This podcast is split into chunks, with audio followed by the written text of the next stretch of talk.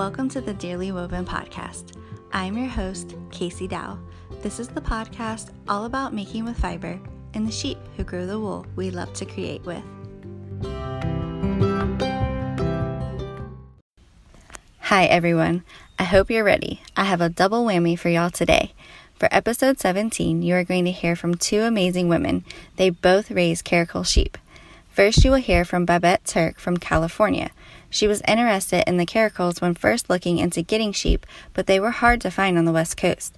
So she had quite a few other breeds of sheep before finding and adding Karakuls to her flock, and ultimately decided to sell her other breeds and raise Karakuls exclusively.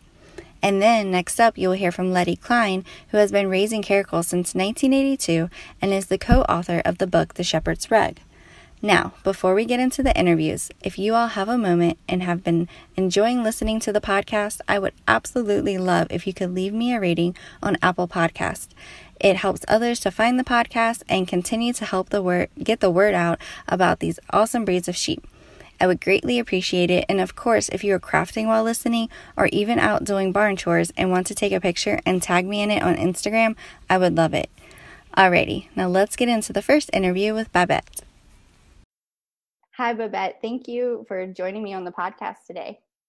Well, thank you for inviting me. This is quite an honor. Well, and can you start off by sharing a little bit about yourself and how you came to start raising the Karakul sheep? Well, um, my name is Babette Turk. My ranch, and that's kind of a misnomer, it's not as big as you would imagine a ranch to be, is called Hexenwald Ranch. And um, the reason I called it Hexenwald Ranch, my background is German. And when I saw the forest that surround the property, it reminded me of an enchanted forest. And so Hexenwald, which the literal translation means forest of the witches, a better translation would be enchanted forest. And so that's why I called this place Hexenwald Ranch. Bought it in 2013, moved from the suburbs.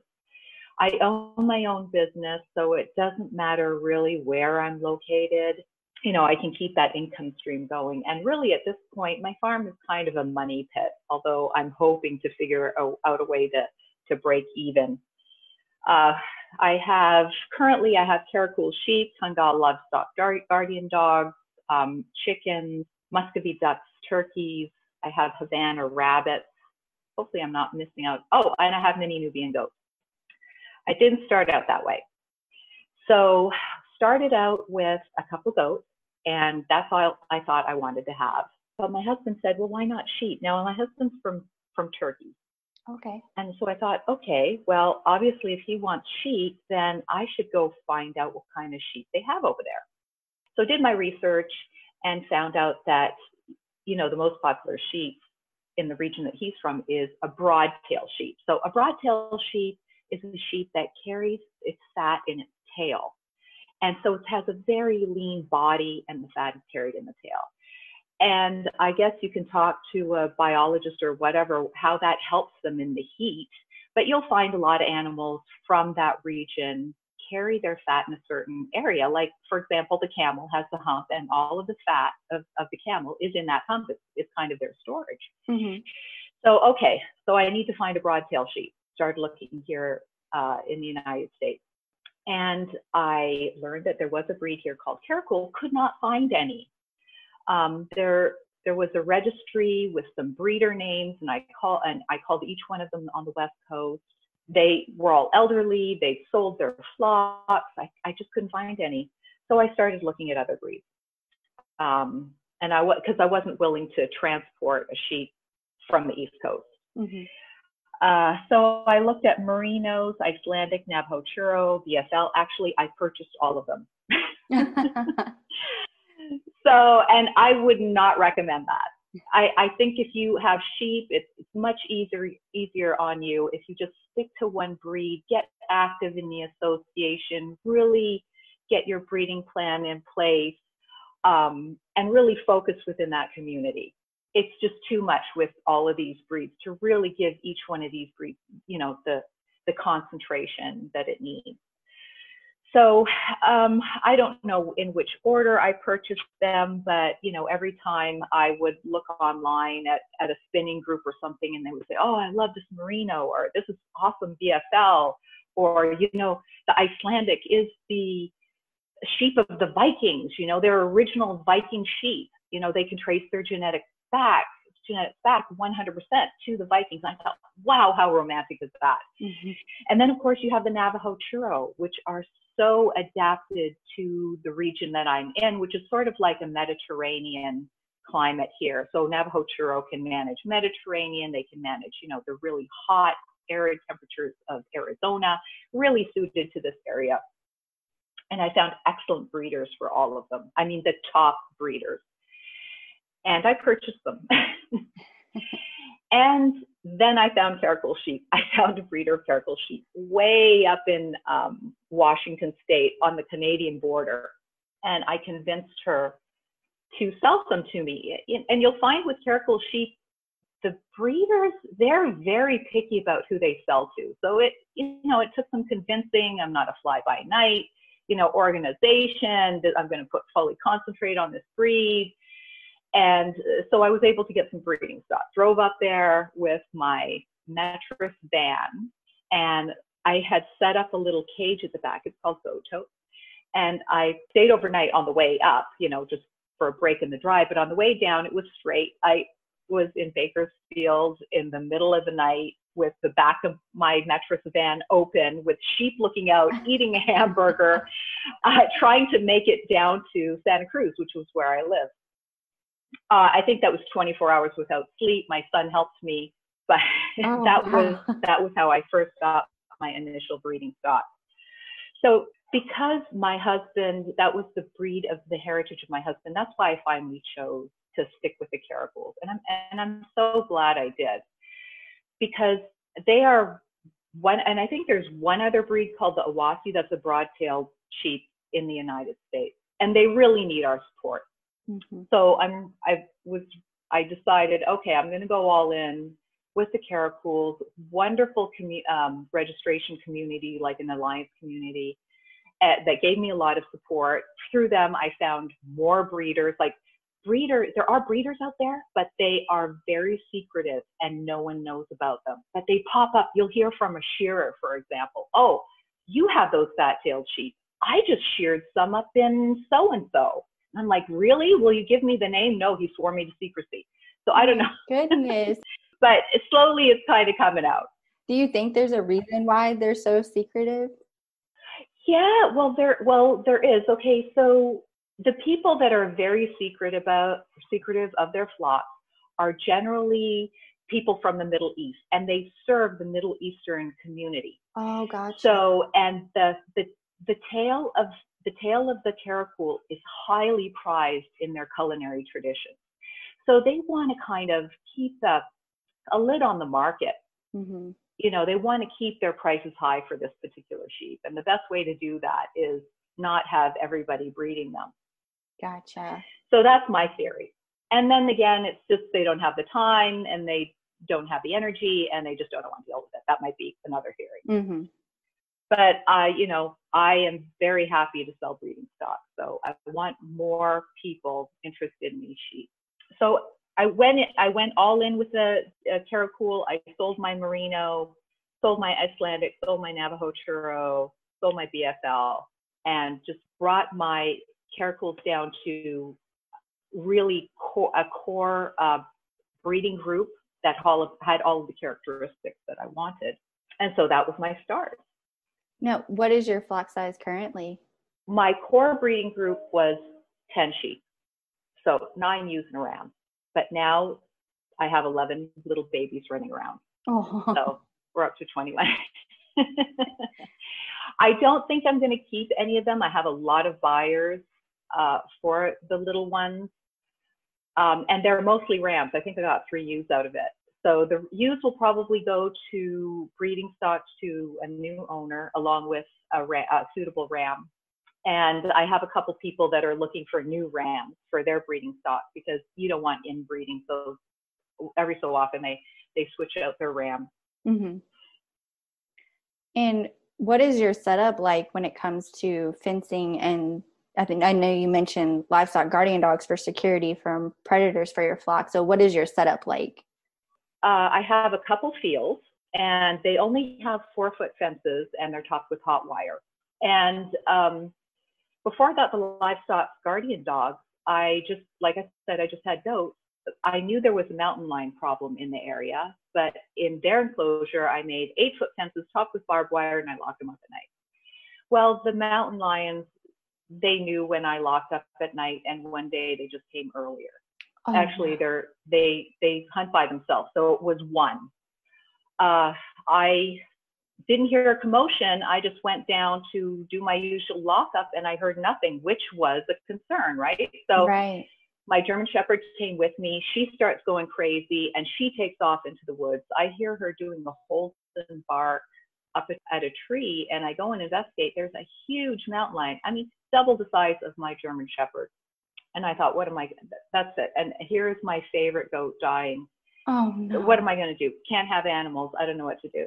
Until my husband, who is, like I mentioned, from Turkey, said, well, in Turkey, we have these dogs. They're called kangals, and we just let them go with the animals, and nothing ever happens. And so I found one, and a year later I found a second one, and they had a litter, and I kept one of those. So now I have three Kangal dogs, and they're out in the field with my sheep and my goat. I don't lock up at all. They lamb and kid in the field, and mountain lions don't come around, coyotes don't come around. I don't have a problem with uh, the crows or vultures or whatever that I some of my friends have coming down and trying to attack the babies when they're first born. They take care of all of that. They're just amazing. I sleep so well because I have a livestock guardian dog. It just takes the, all the worry out of everything. That's amazing. And I mean, I guess it's just their presence. And do you ever hear them out there barking and kind of keeping things away? Yes, uh, they will absolutely bark if something's out of the ordinary. Certain breeds will use barking all the time. Like they'll be barking all night long. Anything they hear, they're going to bark. But these, the Kangals, because they're also used in the villages of Turkey, they'll only bark when there's something serious. So if I hear some barking outside, I know that there's probably a mountain lion walking by just out the fence. And I know they do this because I see them on the um, the cameras. So they'll they know exactly where the fencing is. They know where the dogs can't get them, and that they'll just walk by, you know, and they'll find deer. Thank goodness. Yes. not any of my sheep or my goats. Yes, not your livestock. Right. And of course, if, if a coyote ever jumps in with those dogs, my bit first concern would be that coyote is rabid because, you know, it, it had to be, it would have to be out of its mind mm-hmm. to jump in with those dogs. They're, they're pretty lethal. Right.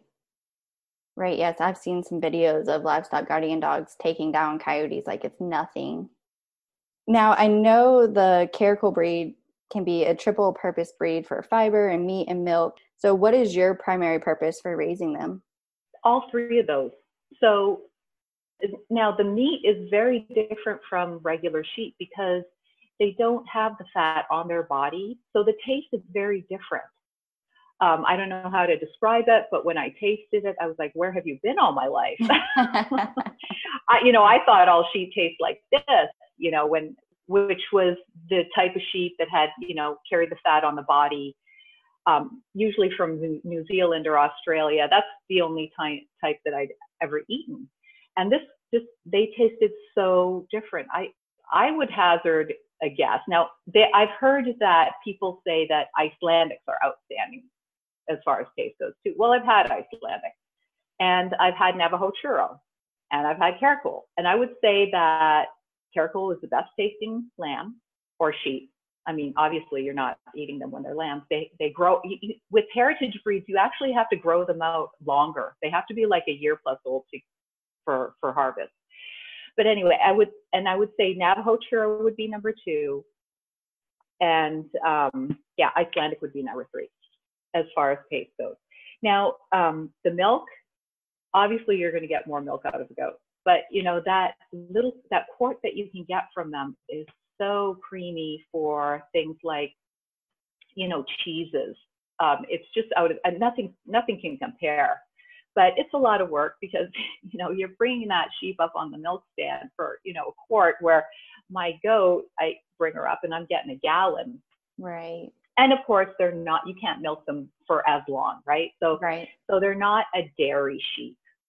So you you can milk them and you you can for a while and you know be really really happy with product but they're really not a milk sheep now as far as the fleece goes i do my own shearing um, i shear on a stand so i don't have to depend on anybody else it's really difficult to find shearers uh, qualified ones that'll come out for a small flock. You know, they want to come out if you have 50 or something like that. So I just had to go on YouTube and teach myself.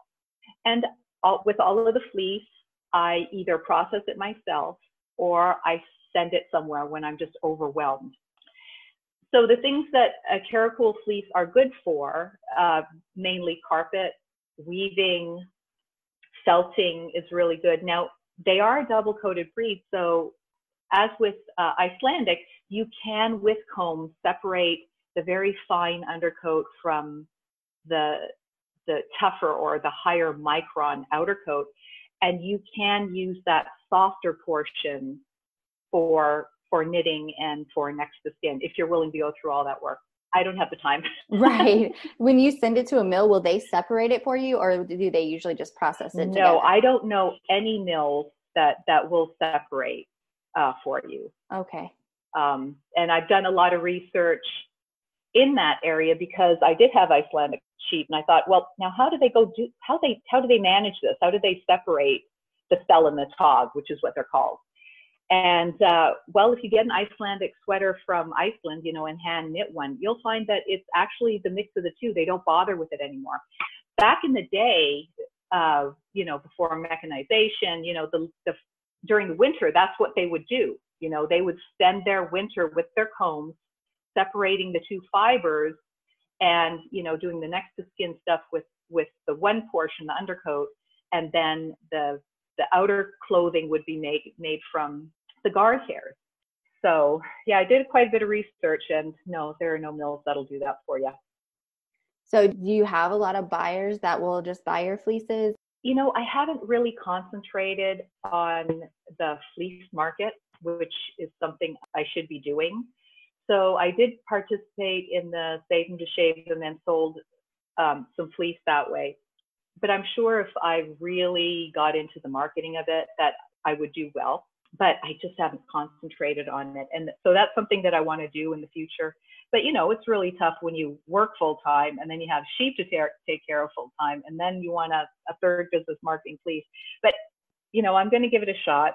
And like I said, I want to be able to at least break even at some point. Right, not, right. Not, not make it a total money pit, which it, which I think it is until I kind of find my feet and concentrate on this breed I, I can understand you, you got a lot going on and then trying to market it as well. It can be, I can see where that's a little challenging.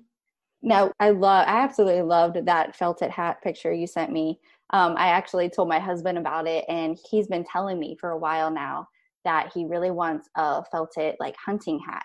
And I have not Oh, learned, yeah. I have not learned the felting craft yet. But what would you say your favorite fiber craft is? I would have to say felting because it is it's the it's the quickest to your result, right? So when you're talking about um, making a knit sweater, you got to start with spinning the fiber, plying it, knitting it, and then the amount of time it takes to complete that sweater. Now with felting, you know, you felt a hat or, or slippers, you'll be done in a few hours. You let it dry, and then you can maybe needle felt some embellishments on there. So I don't know if you researched a little bit into felting, but there's there's wet felting Mhm. and then there's needle felting. And needle felting is so easy. You have these needles and you kind of mess up the fibers that way and make it into a shape. You can make little animals and things, which are really cute. And you could churn out a little, a cute little animal in a couple hours. So the the quick reward is there with felting. So that's where I started. And I have so many half finished projects, right? So so I have a loom that is I've I've only put half the warp warp on it, right? so I have all of this Karakul that's been processed into thread, and you know, and I I got the warp measured and all this sort of stuff, and uh, it's still sitting there. I have to pull it, you know, you have to pull it through the, the heddles and I'm still at that stage. And so the felting, the reward was there so quickly. And mm-hmm. so that's mm-hmm. why I'm going to say it's, it's my favorite so far. But, uh, you know, I'm going to go ahead with the weaving, um, the spinning, and all of my other projects. But uh, like I said, felting has that quick reward aspect to it that um, I'm, I'm like, okay, what else can we sell? You know, I can do this in an afternoon and I can walk downstairs and show everybody. Right. So that's that's the exciting thing about it. Yes, I can see where that comes in because it is. I I absolutely love weaving, but it's just that whole setup is the longest process. Like once you get it set up, yes. it's like you can just fly through it and it's so rewarding, but yeah, getting it set up just takes forever. it does. Yep. Um, would you like to? I know you said you had some history on the Karakuls. Would you like to go ahead and share that? Yes, I would. So there's a reason that we have Karakuls in this country and, and why Karakuls have spread throughout the world. And it, the reason is that back in the, the early 1900s, women wore fur coats. And one of the sources for the fur for those coats was Karakul lamb coat. Like, so Karakul lambs are born with this very curly, soft coat. And um, and it was highly prized in the fashion industry. You know, if you were a fashionista, you had to have one of these coats, one of these hats, you know, a muff at least. So, uh, and these sheep were only in one location, which is, I guess, current day Turkmenistan. And they kept quite a tight control about, over the export of these sheep. They wanted to control the market. So getting these sheep out of that region was sort of like getting silkworms out of China. So finally, someone from Germany was able to somehow get some breeding stock and started in Germany with um, breeding these for the fur trade. And from there, I guess, since the cat was out of the bag, uh, you know, they were willing to, the people of that region in Uzbekistan, Turkmenistan, they were willing to sell them all over the world. So now this was, you know, the early 1900s. Like the first export to the United States was actually 1908, and the last export was 1929. So you can imagine those poor animals who are accustomed to a very dry, arid climate. They're on this boat for forever. And then they're dropped off in, I think Halifax or something was the first stop where they were quarantined forever. And Halifax is cold up in Canada, right? Right. A lot of them didn't survive. So the initial, every Karakul in this country came from the, an initial breeding group of 87 survivors. So, and they were so highly prized. A, ra- a Karakul ram at that time in 1911 cost over a thousand dollars.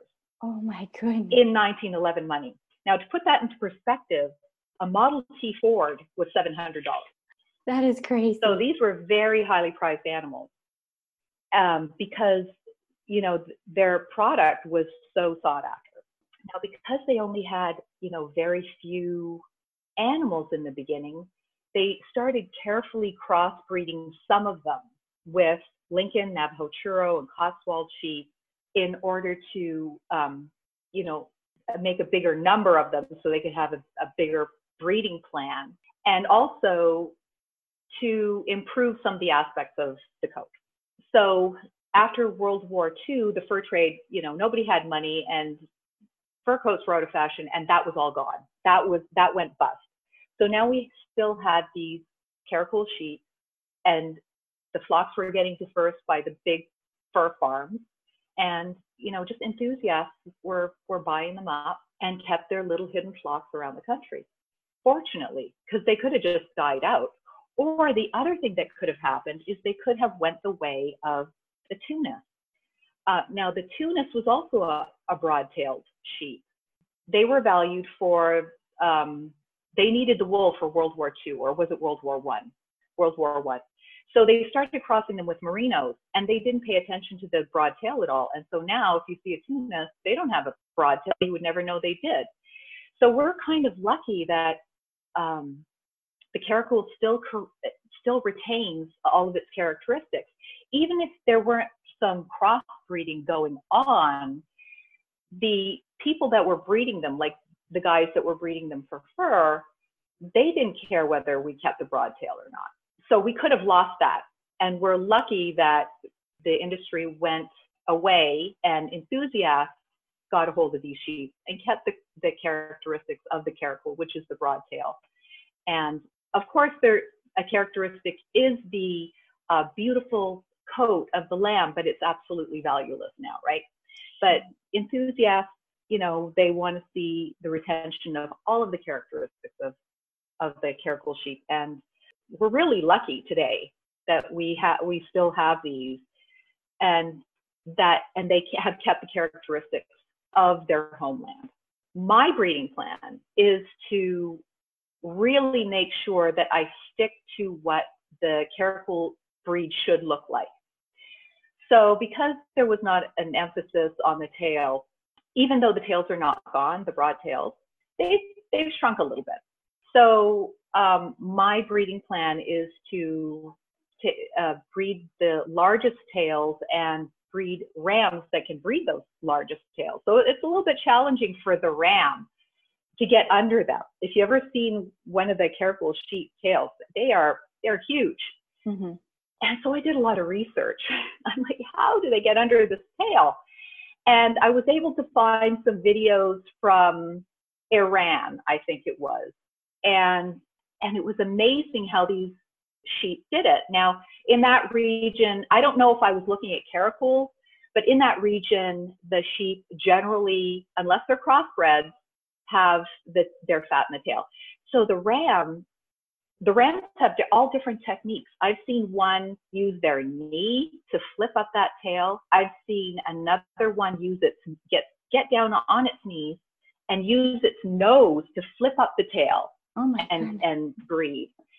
And so it takes a very special ram and you have so you have to be very careful that you choose a ram for your flock that can naturally breed so there are some challenges and people that are not selecting for the rams that can breed in the natural way by flipping the tail you know they'll, they'll tend to see that their larger tailed ewes won't get bred their smaller tailed ewes will get bred and then you'll have you know you'll be constantly replenishing your flock with the smaller and the smaller and the easier to breed tails. So I need, I want to turn that clock back. That's my big goal, along with, you know, keeping all of the other characteristics of, of the Karakul that I love so much. The Karakul, aside from everything else, is the most elegant looking sheep out there. I mean, the, the head is so beautiful and refined. The legs are long. I, I look at a lot of pictures I've seen the Valais Blacknose, cute and everything, but nothing comes close to the elegance of this sheep. I hands down the most elegant sheep. Just a beauty to watch in my field. I just enjoy it so much.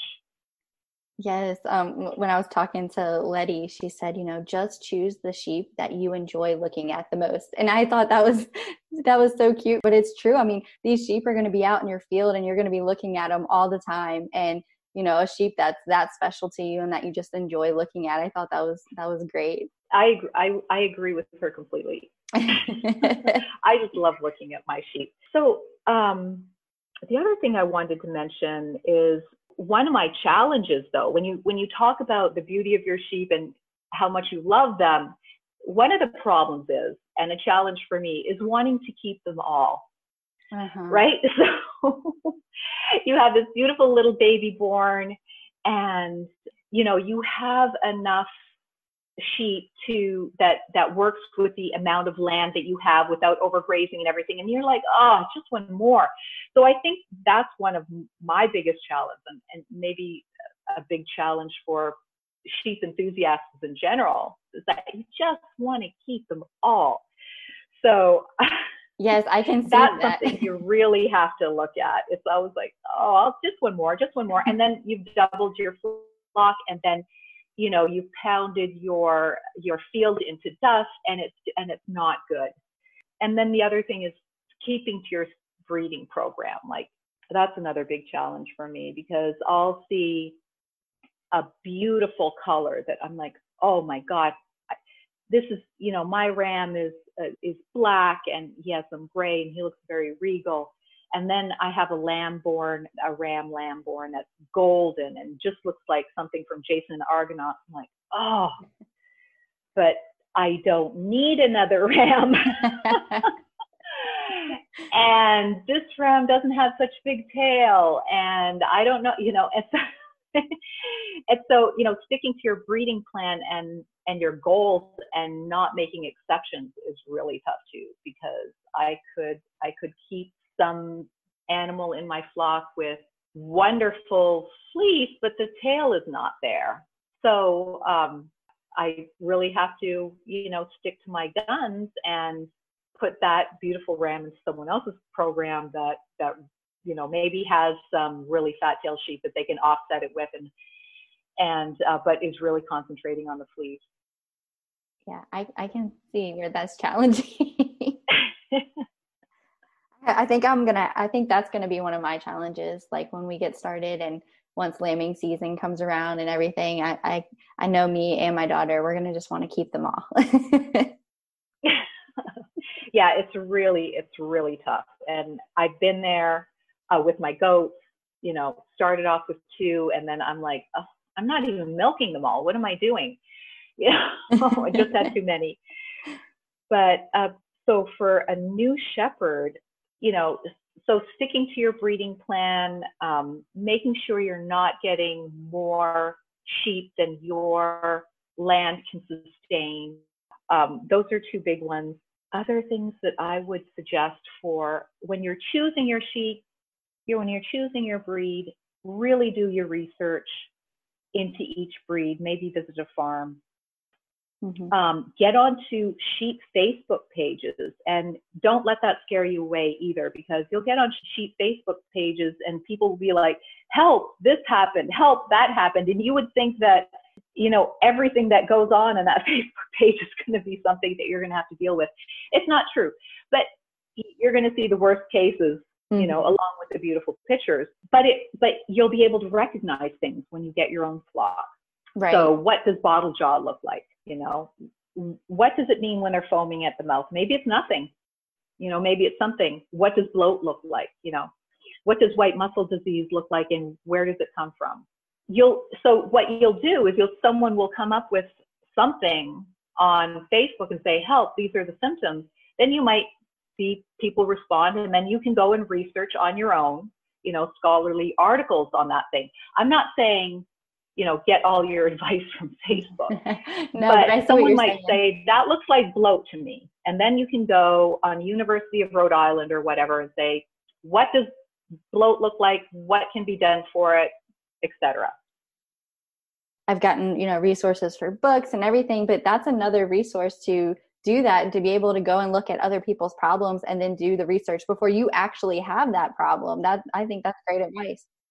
Exactly. Um, it's you know the one thing that's unfortunate is it used to be that they allowed birthing videos on Facebook and and YouTube, and so you would actually see a veterinarian or a, a shepherd deal with a malpositioned animal, you know, and how to pull the baby, and they don't allow those things anymore. So that's that's a real shame. Those were real educational resources before they started blocking those. I don't know, and I, I think I should start looking for another, I guess, outlet where you could, you know, view stuff, you know, the nitty gritty stuff mm-hmm. that, you know, YouTube and Facebook refuses to show because those were very, very informative videos. You know, when you see, well, see, this is, here's a nose sticking out. Well, that's wrong. You have to either, either see a hoof and a nose or two hoofs well, even if it's two hoops, you have to check if the head is in the right position. So there's so many people willing to just, you know, spread their li- their knowledge out of the just the goodness of their hearts and not even, you know, getting any payback for right. it. But it helps you so much. You know, they'll say, okay, step one, push that head back in. Step two, find a hoof. You know, be gentle. You know, you know, there were videos that were so so informative. They've all been taken down, which is a real shame. The other thing I would recommend is buying from a, a tested herd.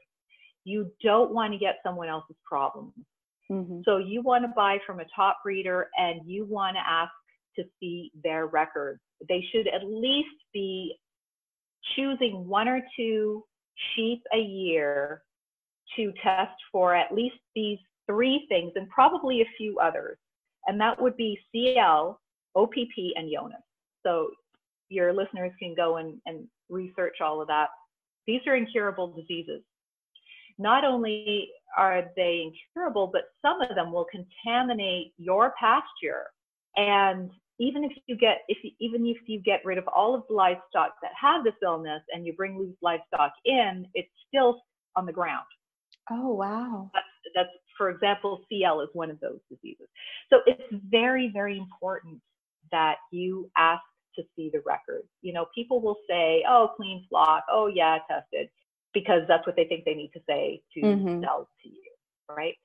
So say, oh, can you send me your test results from UC Davis or whatever Sage Labs or or or the any number of other labs, you know, at least one, and you know they can't counterfeit that. So once you see something like that, you know that will give you confidence, and then you know when you bring them home, you know keep them quarantined for 30 days. Don't don't let them out into your main field that could get contaminated. You know keep them in an area that if they do exhibit something, you can clean and disinfect that paddock pretty good and you'll be, you know, good to go for the next round of livestock. So that be a couple things.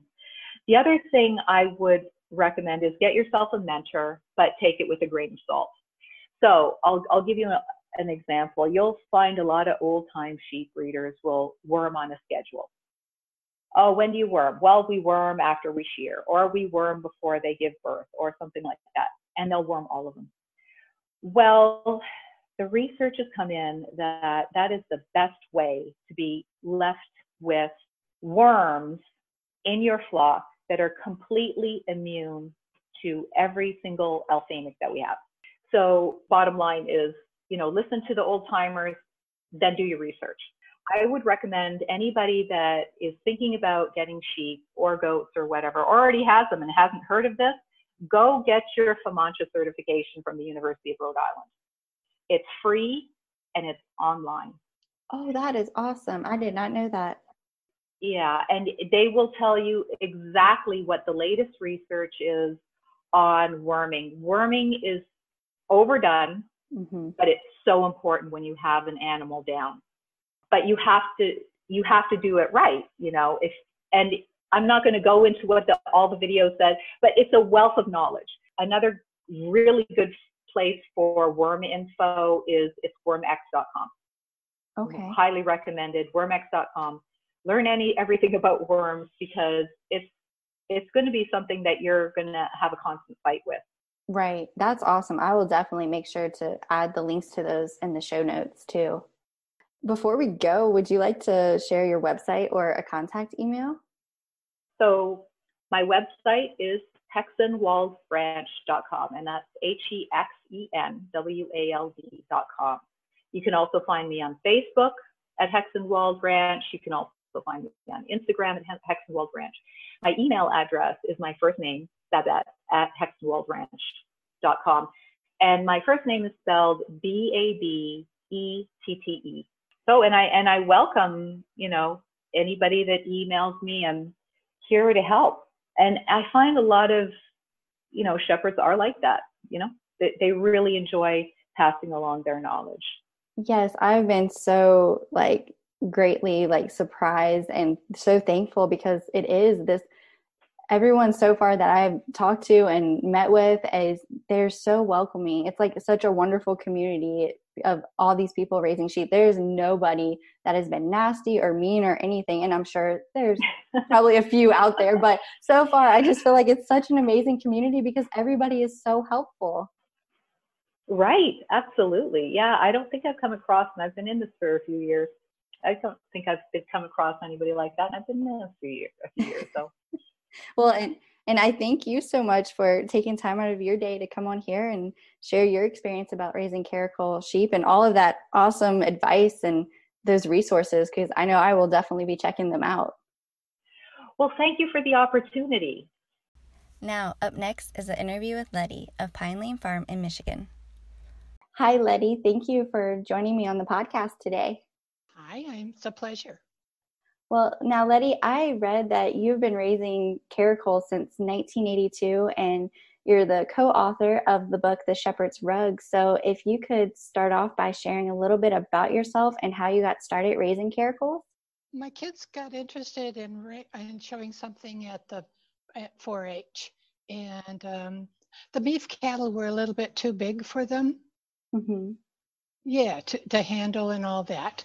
So we went to a shepherd's uh, farm and she had a and uh, they had a mixture of sheep there and they had back in the woods and hid her baby from us.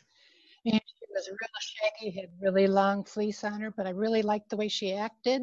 Um, i just liked the way that she looked and the way she protected her baby. And um, i ended up buying her and her lamb, which was a crossbred. And uh, she was my very first Karakul, and I haven't looked back since. Had you raised other breeds of sheep before getting her? No, she's my first, and um, that was the only breed. Okay. And what is your flock size right now? Um, I've had trouble with my heart since February, so I've uh, I've sold quite a few of my old ewes and um, right now I'm down to eight. Okay. How would you describe their temperament? They're spirited and, and very smart. And if you don't mind, could you describe what their wool is like and what it's best used for? It's a rug wool.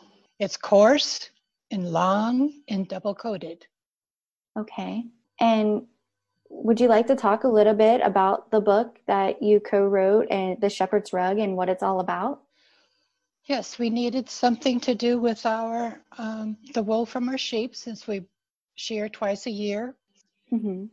so that's where the, the book came from. We uh, self-published. I was working full-time when we decided to write the book. I retired so i could write. I did all the writing and um, Anne Brown, my co-author, was really the, the artist of the group.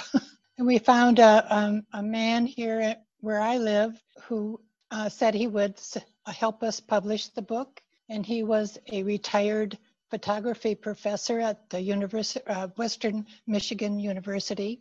He took um, all of the photographs in the book and what all is in in the book? Like, what did you guys write about? Is it all about making rugs with the roving? Yes, it's ro- braiding the roving and then felting the roving in um, the wash machine and drying in the dryer. And uh, we were donated roving from different breeds of sheep. So we made rugs out of uh, several different breeds, and they're all in the book. And were those all coarser breed sheep that you um, made the rugs out of? There were some uh, medium, medium like the Jacob. Okay. So you said you shear your sheep twice a year? Correct. What is their staple length usually? Um, twice a year, it's probably six to eight inches. Okay. Now, when raising your sheep, are you raising them primarily for their wool or are raising them for their meat as well?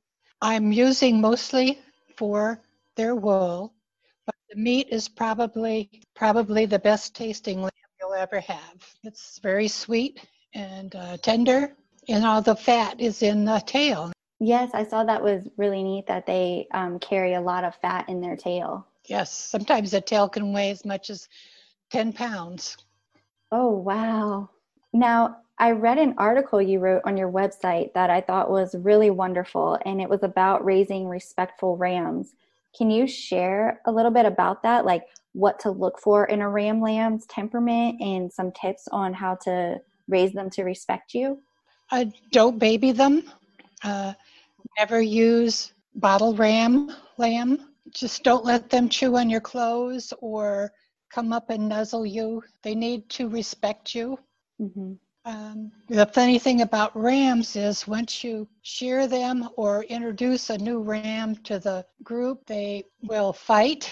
Um, so what we have to do is pin them up really close so that they get the smell of each other all over them. Mm-hmm. Sometimes it takes 24 hours, sometimes 48, and then you can let them into a bigger um, lot uh, and feed them. And what would you say is the biggest challenge you've had to overcome with raising sheep? Having to part with the ones that you really like. and if you could give advice to a new shepherd, what would that be? Find a breed that you like looking at. There are so many different breeds, so many different types of ear sets, wool covering, head shapes, etc. Just find one that you really like and for me it was the Karakul. I love the way they look. Now were you a fiber artist or did you do any knitting or anything like that before you started raising the Karakul? Boy that was a long time ago. That was almost 40 years ago. Uh, i don't think so. So maybe they kind of introduced you into working with wool then? Right yes. And judging. I do a lot of judging. Okay. Yes i judge uh, i used to judge a lot of sheep shows but that, I don't do that so much anymore because uh, I'm getting too old. but I do judge fleeces. Oh, okay. Now, I don't know too much about sheep shows, but do the Karakuls do they have their own category when being shown? It, it depends. Um, at Maryland Sheep and Wool Festival, the uh, Karakuls have their own show, but that's about it. And then when judging fleeces, how how does that work when you judge a fleece? Are they in their own category too? Or are they with different types of breeds also? Yeah, all, all breeds of sheep, and they'll be separated into fine, medium, long, coarse, double coated. Okay. Well, can you share one of your favorite things about raising sheep or maybe a fa- favorite characteristic of the Karakuls? The most beautiful lambs in the world. When they're born, there's they are so shiny and black and silky. well, I thank you so much for coming on here and sharing about them. Is there anything else that you would like to share that maybe I didn't ask you about the Karakuls? Um, I, I guess not. I think we've covered most of it. Well, I thank you so much, and I'll make sure on the show notes to um, link your website in case anybody would like to get con- in contact with you because you're from Michigan, correct? Correct. So if anybody is near Michigan and is interested in raising the Karakul breed or wants to check them out, I'll make sure to leave your website so they can get in contact with you. Okay, wonderful. Thank you. Wow, it is so wonderful hearing from such amazing shepherdesses. I had a great time talking to both of these women and hearing their love for this breed. Babette had such great advice and resources that I will definitely be checking out. And I just love how for Letty, it all started with her falling in love with a Karakul ewe, and now she has been raising Karakuls for almost 40 years. Well, that's it for this episode. Thanks so much for listening, and until next time, take care and keep creating with fiber.